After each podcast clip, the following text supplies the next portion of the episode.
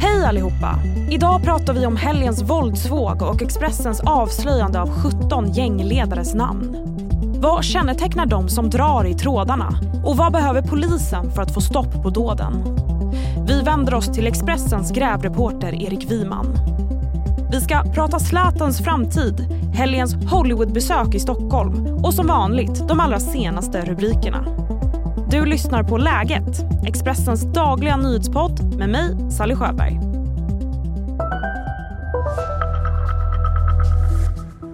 Vi börjar med att berätta att en man i 45-årsåldern som sköts i skottlossningen i Farsta i lördags har dött av sina skador. Det meddelar polisen. Totalt skadades fyra personer i skjutningen som inträffade strax efter klockan 18.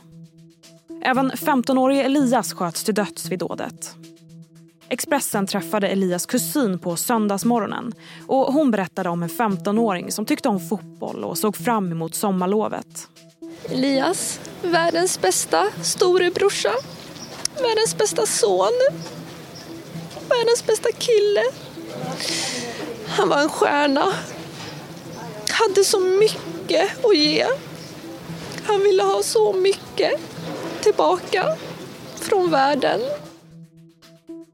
Vi lämnar Farsta och riktar blickarna mot Ukraina som påstår sig ha nått framgång i den nyligen inledda motoffensiven. Det ska handla om tre byar i landets södra ockuperade delar. Om uppgifterna stämmer skulle det vara den första större framgången under den pågående motoffensiven. Det rapporterar nyhetsbyrån AFP. Signora Presidente, per condurre vittoriosamente questa missione nu till ett namn som många känner igen. Silvio Berlusconi. Italiens tidigare premiärminister som har avlidit efter en tids sjukdom. Det rapporterar flera italienska medier. Berlusconi var förutom politiker både finansman och mediemogul och han var inblandad i flera kontroverser genom åren. Fram till hans död ledde han högerpartiet Forza Italia som han grundade 1993. Silvio Berlusconi blev 86 år gammal. Och nu blir det fördjupning med Expressens grävreporter Erik Wiman.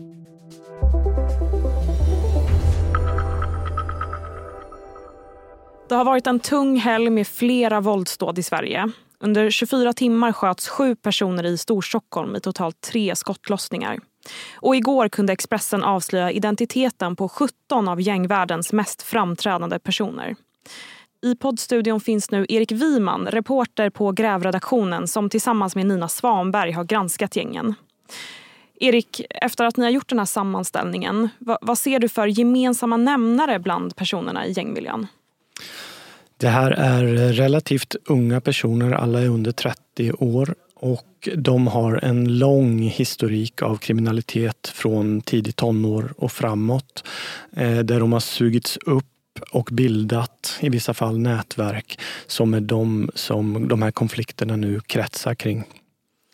Och um, ni valde att gå ut, eller Expressen valde att gå ut med namn och bild på 17 personer. Varför då? Ja, det är väl egentligen en fråga för utgivaren, men det här är personer som i stor grad påverkar Stockholm, påverkar samhället och påverkar Eh, politiken, kriminalpolitiken, eh, hur den utformas. Eh, de tar sig rätten att leva utanför lagen och i spåren av de här gängens våld så drabbas även oskyldiga människor. Och som du var inne på, det är allt yngre personer som det här drabbar. I, i helgen så sköts en 15-åring ihjäl. Vad beror det på att det här kryper ner i åldrarna? Ja, eh, poliser som vi talar med beskriver en situation där man har en beställare av ett våldsdåd och då har en utförare av ett våldsdåd. Eh, de som blir satta att genomföra de här attackerna är ofta unga killar som inte har någon hög position i gängen från början men genom att eh, genomföra en sprängning eller en skjutning så, så kan man liksom klättra eller få en slags status. Vi har sett chattexempel där där eh, unga killar, så unga som 14 år, ber om att få vara med vid ett sånt här attentat. Så det är en väldigt skrämmande utveckling och eh, polisen är djupt oroad över det därför att polisen har inte heller verktyg att nå så pass unga människor utan det måste vara andra myndigheter som fångar upp dem innan de hamnar i de här situationerna. Och vad vill polisen se för verktyg för att kunna komma till bukt med det här? Polisen säger att eh, för Stockholms del så är det viktigt att den här personaltätheten som vi har nu i den särskilda händelsen Frank, att den kvarstår även efter årsskiftet. Därför att man måste sätta trycket högt mot eh, de här gängen och förhindra, försöka förhindra så många attacker som möjligt. Samtidigt som man vill ha en fungerande avhopparverksamhet. Eh, när unga killar kommer och säger att jag måste försöka lämna så menar vissa poliser att idag finns liksom ingen som kan fånga upp dem. Eh, ett närmare samarbete med skola och socialtjänst är också sånt som nämns. Men det känns som att många menar att man måste göra om hela systemet i grunden därför att det, vi har nu kommit så pass långt och djupt in i de här konflikterna. Så att eh, det, vi saknar verktyg för att komma till rätta med det helt enkelt. Och just nu är det i en akut fas får man säga. Den här helgen har, ja, som vi nämnde, flera, flera våldsdåd. Finns det någon ljusning just nu? Som det är nu så ser det ju väldigt mörkt ut. Vi vet fortfarande inte, det är för tidigt att säga exakt vad som ligger bakom skjutningen i Farsta i lördags, om den kopplas till gängkrigen eller inte. Men hur som helst så är den ju en obehaglig påminnelse om hur det har sett ut i spåren av gängen under lång tid nu. Vi har två personer som dog vid den här skjutningen där vad det verkar vara två gärningsmän öppnar eld mitt på torget bland människor som är ute en lördagkväll. Det är som sagt väldigt svårt att se en ljusning just nu. Tack så mycket Erik. Er granskning om gängen finns att läsa på vår sajt. Och nu blir det fler nyheter.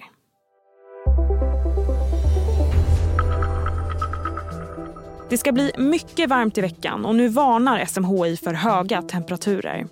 Från och med tisdag väntas dagstemperaturer på uppemot 30 grader i stora delar av landet. Riskgrupper bör vara försiktiga och leta upp en skuggig plats. Nu till en partiledare som hängt med ett bra tag. Jag pratar förstås om Jimmy Åkesson som för första gången på 18 år ska ersättas. Dock gäller det här bara över sommaren och hans ersättare blir partiets socialpolitiska talesperson Linda Lindberg. Lindberg har redan vickat för Åkesson på Järvaveckan och hon kommer även dyka upp på riksdagens partiledardebatt och på SDs dag i Almedalen. Och nu till en bubblare inom sportvärlden.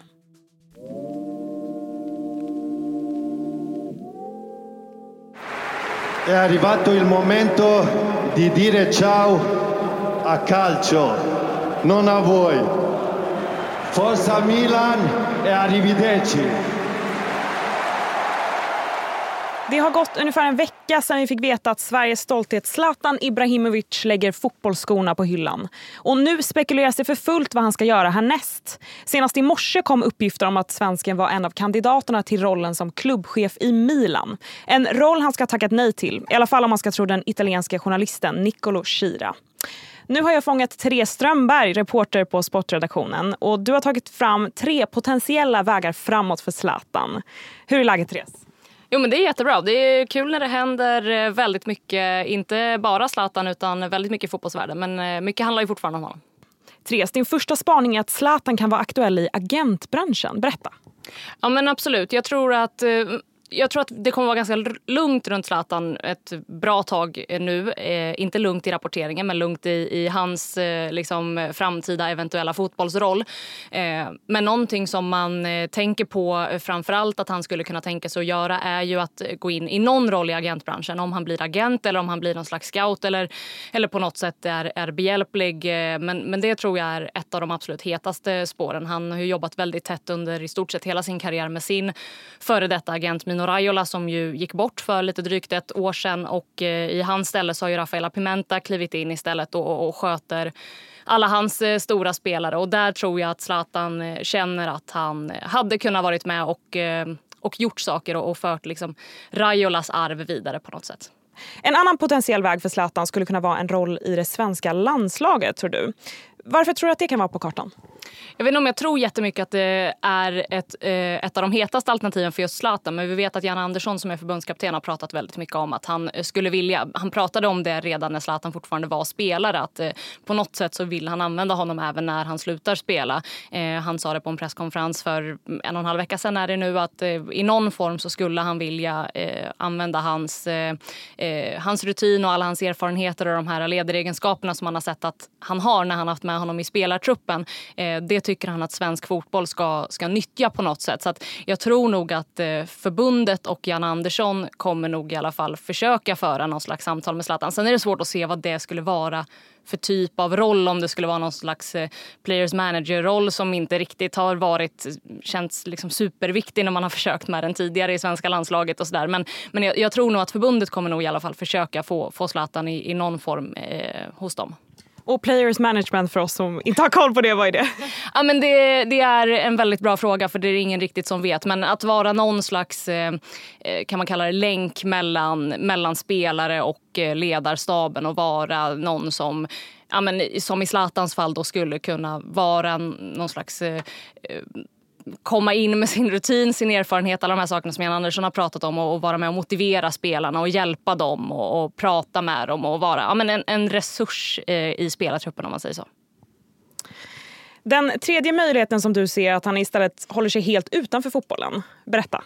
Ja, men det känns ju som att Zlatan har sagt det vid något tillfälle att eh, när han slutar spela fotboll så vill han bara försvinna och inte vara i det liksom fotbollens rampljus längre. För att han är fotbollsspelare och när han inte är det längre så har han ingenting med fotboll att göra mer eller mindre. Sen kan ju det där förändras. Jag tror ju att anledningen till att det bland annat då sägs att han ska ha tackat nej till det här eventuella jobbet i Milan, det tror jag handlar om att han vill ha eh, ett slags bryt från fotbollen. Han behöver eh, lite avstånd och han behöver landa i att han inte spelar fotboll längre och, och hela den biten. Eh, och där tror jag att det finns en möjlighet i att han skulle kunna tycka att det livet var ganska roligt. Vi har ju sett honom de senaste åren, framförallt efter att han flyttade till USA och kom tillbaka därifrån att han har börjat I USA så var han ju med mycket i talkshows och den typen av, gjorde den typen av framträdanden som han inte har gjort tidigare.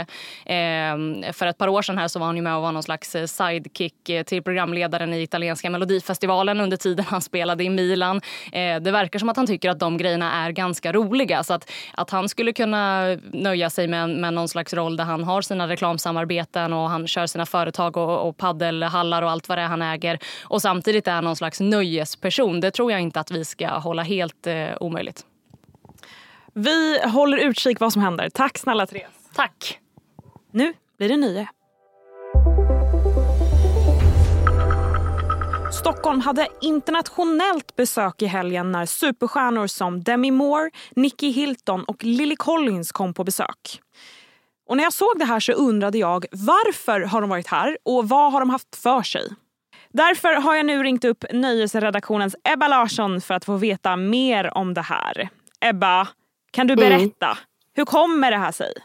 Ja, det kan man ju verkligen undra att det är så många Hollywoodstjärnor på en och samma gång i Stockholm. Men det är nämligen så att det italienska lyxmärket Max Mara eh, anordnade en modevisning i helgen i Stadshuset och hade då bjudit in ett gäng kändisar. Och jag nämnde ju några av personerna här. Vilka kändisar är det som har varit här? Ja, men det är ju Kathy Hilton och Nicky Hilton som du nämnde. Och de eh, är ju då familj till Paris Hilton helt enkelt. Eh, och eh, Kathy är ju då här mest ny, nyligen då mest känd från Real Housewives of Beverly Hills. Eh, och som du nämnde också Demi Moore skådespelare. Eh, Amy Adams, skådespelare, var också på plats. Eh, och såklart Lily Collins då, eh, också skådis. Och eh, ja, men kanske mest känd eh, från Emily in Paris på Netflix. Otroligt. Men ja. jag har sett på Lily Collins Instagram att hon var ute och fika på Söder. Vad har de annars haft för sig? Berätta.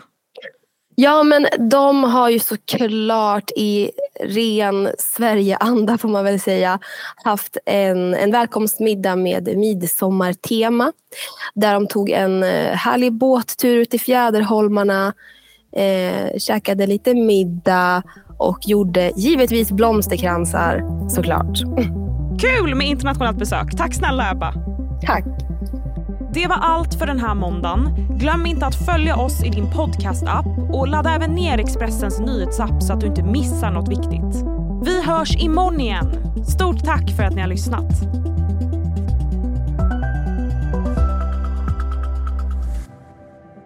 Du har lyssnat på en podcast från Expressen. Ansvarig utgivare Klas Granström